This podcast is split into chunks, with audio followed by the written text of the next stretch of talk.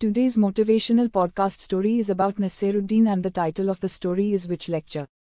Nasruddin was returning home one night. Upon reaching home, his wife asked, How was your lecture? He had gone to give a lecture. Nasruddin said, Which lecture? The one I prepared, or the one I gave, or the one I wanted to give.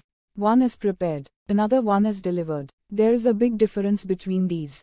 And then the one which, while returning home, one wishes one had given. All three are very different.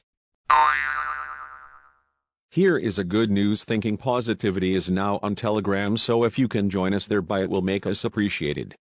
Remember the name Thinking Pausitivity P-A-U-S-T-I-V-I-T-Y and channel link is https slash slash t.me slash thinking underscore pausitivity.